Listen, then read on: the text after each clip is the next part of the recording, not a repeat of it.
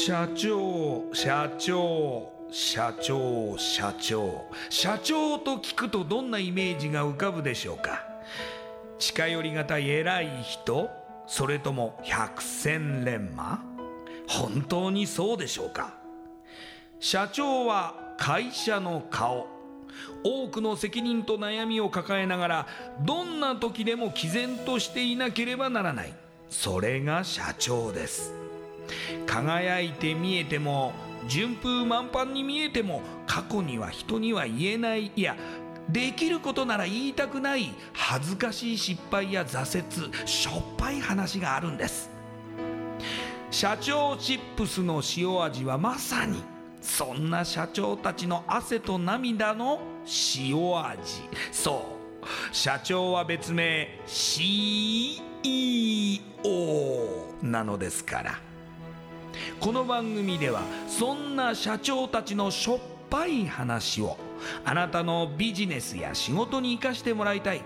将来社長を志す人たちに希望を届けたいという思いのもとさまざまな業種の社長インタビューを紹介していきます。エスプライドプレゼンツ日本の底力社長チップスラジオ。この番組は株式会社エスプライドの提供でお送りします。社長チップスってなんだろう？辞書で調べてみた。社長のカード付きポテトチップスで他の参加社長とのネットワーク作りにもなりメディア露出の PR 戦略も伝授？どういうこと？日本の底力社長チップスエスプライドプレゼンツ。日本の底力。社長チップスラジオ。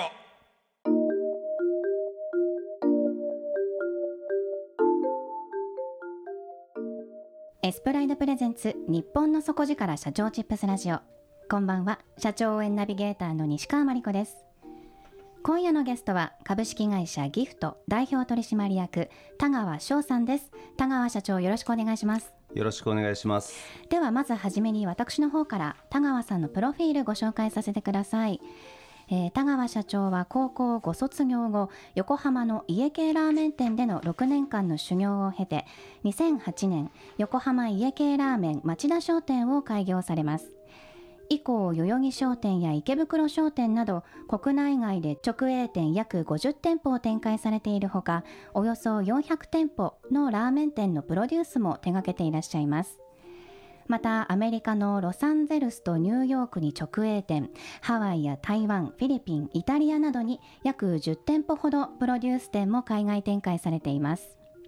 それではこの後田川社長の汗と涙の塩味エピソードに迫っていきます。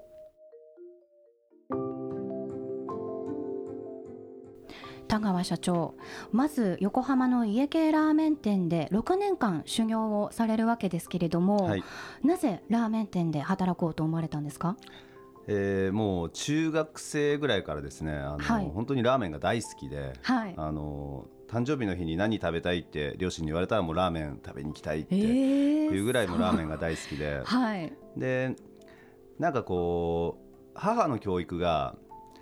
いい大学に行っていいとこに就職してそうすればあの必ず幸せになれるからみたいな教育をすごいされてたんですね。はい、で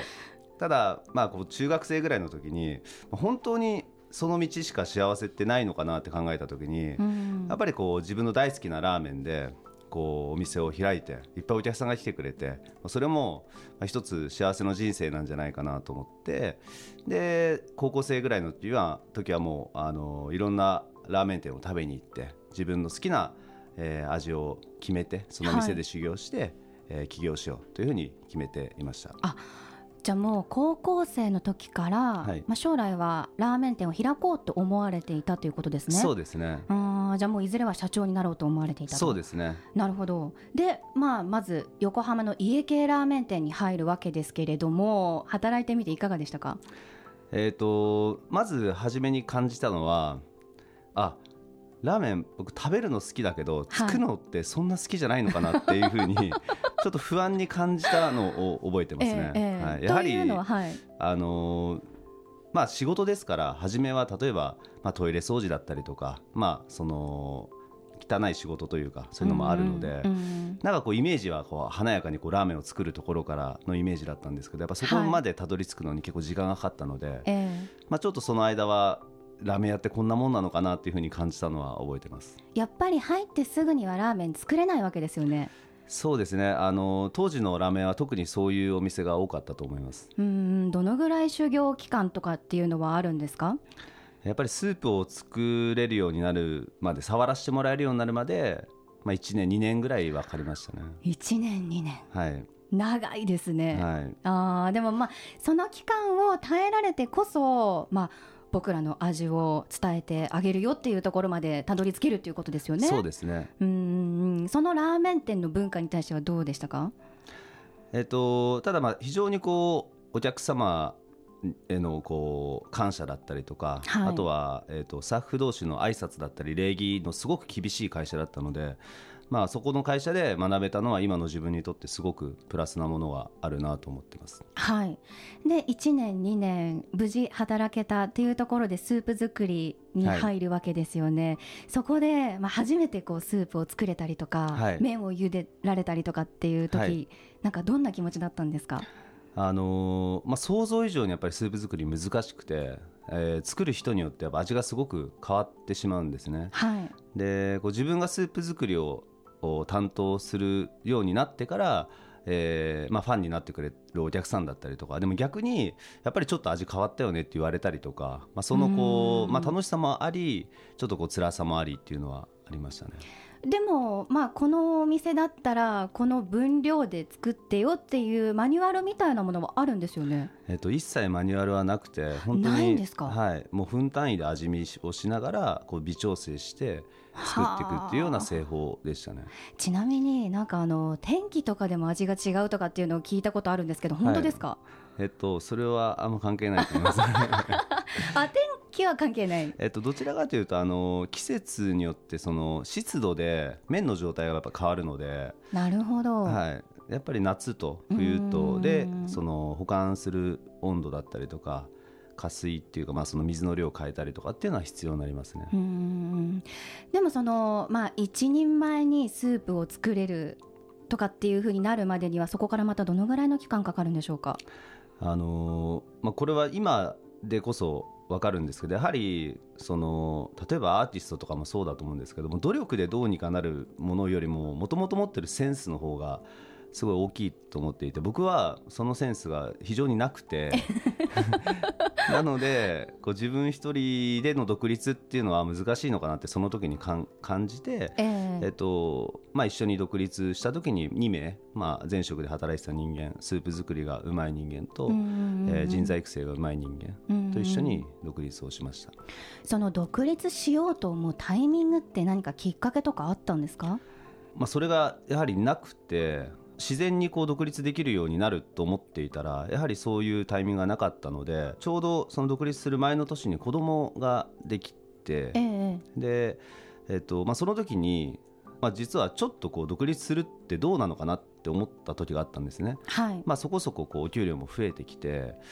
まあ、子供のことを考えたらこのままここのお店で働いていくのもあの一つの道なんじゃないかなっていうんでその時のというか今もなんですが奥さんにあの相談をしてあのもしこの会社に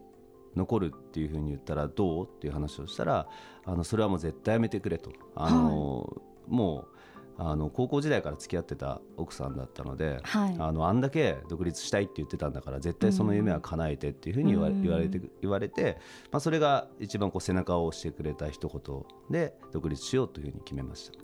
じゃあもう最後の一歩、まあ、背中を押したのは奥様だったと。はい。まあ、奥様がいたから今のギフトが成立していると言っても過言ではないかもしれませんね。はい、そうですね。まあ、でも、まあ、まあ、いよいよ2008年に町田商店というまあ1号店を開業されるわけですけれどもその時まあ仲間がお二人いらっしゃったとおっしゃっていました、はい、実際に開業してみていかがでしたか、えー、その前職のラーメン屋が、はい。行列ができるほどの繁盛店だったので、はい、まあ、お客様が来るっていうのがもう当たり前になっていたんですね。で同じ味で、えー、同じお店を作れれば、うんうんうん、えー、お客様もすぐに行列するっていうふうに勘違いしていてでも実際こう開けてみたら全くそんなことはなくて、はい、あの全然まずお客さんが来ないと。あとはい、はい。まあ、やはり独立ですから、ええ、こうオリジナルのもので勝負したいっていうふうに思いまして、ええ。えー、前職のこう技術というかスープの作り方とかっていうのは一切あの使わずに、はい、自分だけのオリジナルの製法でこうスープ作りなんかをしてスタートしたら全然美味しいラーメンができなくて。えだってスープ作り苦手なんですよね。そうですね。苦手なのにもかかわらず、ね。はい、さらにオリジナルっていうのは一番最悪の方向に行っちゃってて。はいはいでまあ味が悪いかったらもうすぐお店を閉めてて、まあ、悪い味でお客さんに食べてもらうぐらいだったら店開けない方がいいなと思っていてこう店閉めたり開けたりっていうのを繰り返していたらどんどんお客さんも減りましたし、えー、まあ、資金も底をついてしまってお給料が払えなくなって、はい、あと1日営業できれば払えるけど7万円ぐらい足りないみたいな感じではいはいはい、でもう両親に頭下げて、お金7万円借りて、お給料払ったりとかっていうギリギリの時が一番しんどかったですね。その時期ってどのぐらいの期間ありましたか？大体半年ぐらいですね。あそれをどうやってむしろ改善したんでしょうか？えっと結局、まあ、一緒にその勤めてえー、一緒に独立したメンバーなんかからもそんなオリジナルにこだわらないで、あの前職の技術を使ってやろうよっていうふうに言われてでまあしばらくはいやこのままやらせてくれっていうふうにやってたんですけどもいよいよ資金を資金が底ついてしまったので、はい、まああのじゃあ戻そうかって戻した瞬間にも美味しいラーメンになってでお客様もそこからどんどんどんどん増えていってくれたので、はい、まあ、最初からそうしておけばよかったなっていうふうには今今となって思いますね。はい、ま、前のあそのラーメン屋さんのいいところと新しいプラスアルファ、まあ、その一つまみ二つまみぐらいのプラスアルファを加えて、はい、いい味を出して、はい、まあ、そのオリジナルを作ったということですよね。そうですね。うんで、あの一緒にまああの働かれていたお仲間もずっと辞めずに今もいらっしゃるんですか？えっと一名は今。えー、もう海外の立ち上げを全部やってくれていて今はニューヨークにいてでもう1名は、えーと、3年一緒にやって3年ぐらいもう元からいつか独立するって言っていたのであの独立して、まあ、でも今でも年に数回2人で飲みに行ったりとかする中で、はい、その時のことは本当に感謝してるっていう話をよくしますね。苦労を共にした仲間ですもんね、はい、まあ、そんな辛い時期を乗り越えての今なんですけれどもとはいえ現在では、まあ、国内外で直営店およそ50店舗の展開また400店舗のラーメン店のプロデュースも手掛けていらっしゃるということで、はい、かなり幅広く展開されていますが、はい、そのラーメン店と一口に言ってもですね直営店とプロデュース店というのがあるということですよね、はい、この差を教えてもらってもいいですか？はいえー、直営店は、えー、もう弊社の社員で、えー、運営もする店舗です、はい、でプロデュースというのは、えー、こうラーメン店を開業したいけどそのノウハウがない方たちに対して、えー、味だったり教育だったり、えー、お店のデザインだったりとか、えー、立ち上げのサポート、まあ、そういったところを全部こちらで、えー、サポートしながらラーメン店の出店を手伝うというビジネスモデルです。ということはそのまあ、修行はしないんだけれどものれん分けみたいなイメージですか？そうですねあの、まあ、2週間ぐらいの研修は受けてもらって、はい、であとはまあオープンのサポートでまた2週間ぐらいこちらがサポートに行って、まあ、その間で学んで出店してもらうというような感じですね。ちなみにですが創業、まあえっと、2008年からなので10年ぐらいになると思うんですけれどもすごくあの店舗数増やしていると思うんですよね、はい、この理由ってありますか？そうですね。あのまあでも飲食店特にラーメン店ってすごくシンプルなのであの美味しいラーメンといい接客といい立地、まあ、これの掛け算が、えー、繁盛店を作ると思っているので、えーまあ、一個一個しっかりいい場所を選んでであとはまあ社員教育にも力を入れているのであの入社時にしっかりと理念教育まあそのラーメンの作り方っていうよりも社会人として人としての在り方とか、えー、会社の考え方とかビジョンだったりっていうのをしっかり共有してから、えー、お店に入ってもらうようにしています。あそうなんですね、はい、なんかラーメン屋さんってそういうイメージがあまりなくて現場でとにかく覚えてくださいっていう感じかと思ったんですけども例えばあの理念とかってどんな具体的な内容ってありますか？はい。まあ細かくそのビジョンミッションバリュー行動指針と分けて、えーまあ、一番上は幸せを自分からという理念なんですね。でまあそもそも、まあ、こう人生って短いまあ、短いというか有限じゃないですか。その中で、はい、まあ、どうやったら自分たちが幸せになることがまず人生の目的だよねただ自分たちだけが幸せになろうとしたりとか自分が先に幸せになろうとすると意外となかなか幸せはこうどんどん離れていってしまってまあ、自分の家族だったりとか恋人だったりとか、うん、えー、身近な大切な人を幸せにすることで自分たちも幸せを感じれるこの価値観ってすごく大事だよねっていう話をします。はい、で、えー、じゃあギフトにとって大事なのって誰誰かなって言った時にそれはお客様だったり一緒に働くスタッフだよね。だったらお客様にどれだけ幸せにできるか一緒に働くスタッフにどれどれだけ幸せを感じてもらえるかが、えー、自分たちの幸せっていう価値観をまずは理解できるっていう話からスタートします。なるほど。でもあのただ単純にそのサービス業ですっていうんではなくってやっぱりそのお客様に何を提供するのかって商品だけでなくってやっぱり気持ちの部分とか、はい、働く上でのそのモチベーションの部分とかっていうのもしっかりとやはり教育されてるってことですね。そうですね。はいそれでですね、あのー、さらに海外展開っていうのがものすごいと思うんですけども、はい、アメリカのロサンゼルスとニューヨークに直営店、はい、またそのプロデュース店もハワイ、台湾、フィリピン、イタリアなど10店舗ほどということで、海外展開も今後加速していくんでしょうか？そうですね、あのー、日本のラーメン店って約3万店というふうに言われてるんですけれども、はい、あの毎年3000店舗閉店して、えー、3000店舗開店してるっていうのが、まあ、ここ10年以上ずっと続いてるみたいなんですね。入れ替わるってことですね。そういうことですね、はい、はい、でただ店舗数がずっと3万店で変わらないということは、まあ、おそらくもう日本でラーメンっていうのは実はもう足りている市場なんですね。なので、はい、その市場をこう取り合うようなあのビジネスよりも、まあ、海外っていうのはあのまだまだラーメンを食べたことない人もいっぱいいますしラーメン店が足りてない国もいっぱいありますし、まあ、そういったところでこう新しい、えー、日本のラーメン文化を広めていく方があのビジョンとしては非常に壮大だなと思って海外展開を始めました。ちなみにその日本人に、ま、好まれるラーメンの味と外国人がその好むラーメンの味って違うものなんですか？それとも同じなんですかね？そうですね。あのそれはまだまだあの経験不足勉強不足なんですけど日本のラーメンのまま勝負して成功されているラーメン店もたくさんありますしやはりローカライズして現地の方の、えー、味に合わせて出店して成功されている企業もたくさんあります。ギフトさんはどちらなんですか？まあアメリカに関してはかなりそのアメリカナイズしてあの出店したんですが逆にしすぎてあの現地の人からはもう完全にアメリカ人が経営してるラーメン屋だと思ったっていうふうに 日本らしさがなくて逆にこうなんかあんまり我々が伝えたいものとちょっと違くなってきてしまったので、まあ、これからまだまだ出店もあの控えてるのでそこからはもうちょっとこう日本らしさみたいなのも表現しながら出展していきたいなというふうに思ってます。もうそれこそその海外でも日本のラーメンっていうものがもう当たり前になってきている時代だからこそそのラーメンの海外でのその味のレベルの基準もすごく高くなってきそうですね。そうですね。実際も非常に高いなというふうには思いますうん。そこをやはりその打ち勝っていくためには今後ますますその研鑽していくっていうことなんでしょうか。そうですね。はい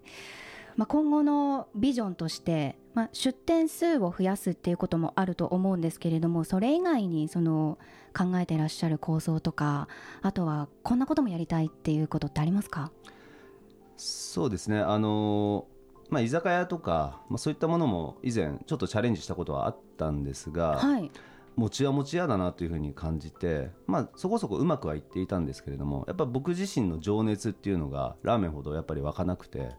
自分の情熱の湧くものをどんどんやっていきたいなっていう中で、まあ、今主力は家系ラーメンというラーメンなんですが、えー、今はえー、それ以外のいろんな辛い味だったりとか、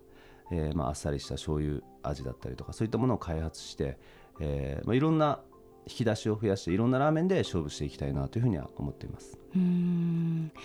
いや本当にその店舗数を増やせば増やすほど経営ってすごく大変になっていくようなイメージがあるんですけれども、はい、それでもやはりその経営し続けるっていうところにはラーメンへの愛情があるからなんですかね。そうですね。まあ今でもあの毎日のにラーメン食べますし。毎日ですか？そうですね。本当にほぼ毎日食べますし。はい。あそれはその勉強のためというか。8割ぐらいは好きで食べてですね2割ぐらい勉強でっていうようなですね。はい。でも飽きないんですね。全く飽きないんですよねそれが。はい、はい、そのあのいろいろ気になるわけですか？その一杯ラーメンを見ただけで。そうですね。あの、まあ、そういうふうに見て、えー、食べる時もありますけどもう本当純粋にお腹が空いた瞬間に食べたいのがラーメンになるだけで、はい、なのでまあたまたまこう好きなものを仕事にできたのでここを本当に徹底的に、えー、掘り下げながら、まあ、世界一のラーメン企業っていう意味ではやっぱり店舗数が一番分かりやすいので、まあ、日本で1000店舗海外で1000店舗っていう目標を今掲げています。1000店舗、はい、すごいですね。でももう見えてるわけですよね。そんなに遠い未来のことではないわけですもんね。いえあの国内に関してはあのもちろん見えてますが海外はもう本当これからどうなっていくかわからないですし、まあ、勉強なので、まあ、ただそれもチャレンジとしては非常にあの会社で盛り上がっているのでこれからそこにはどんどん力を入れてやっていこうかなと思っています。その田川社長が将来こんなラーメンを作りたいと思っているみたいなこう夢のラーメンみたいなのってあるんですか？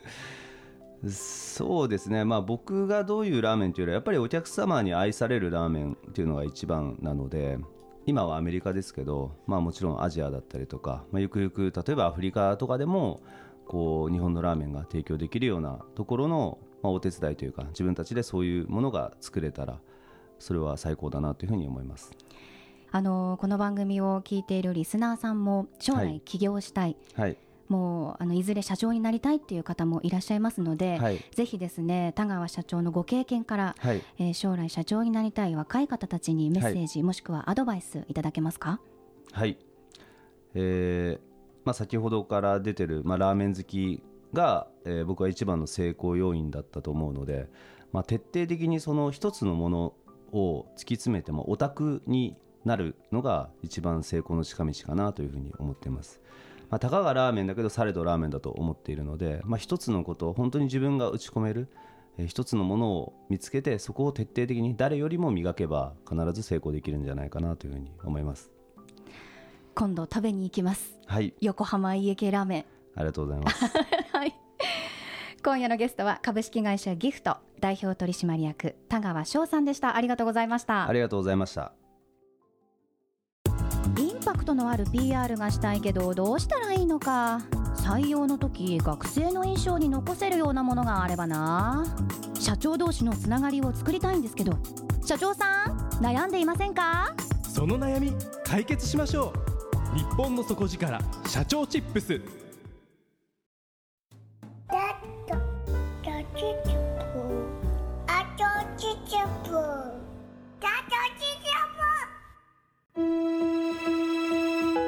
エスプライドプレゼンツ日本の底力社長チップスラジオ。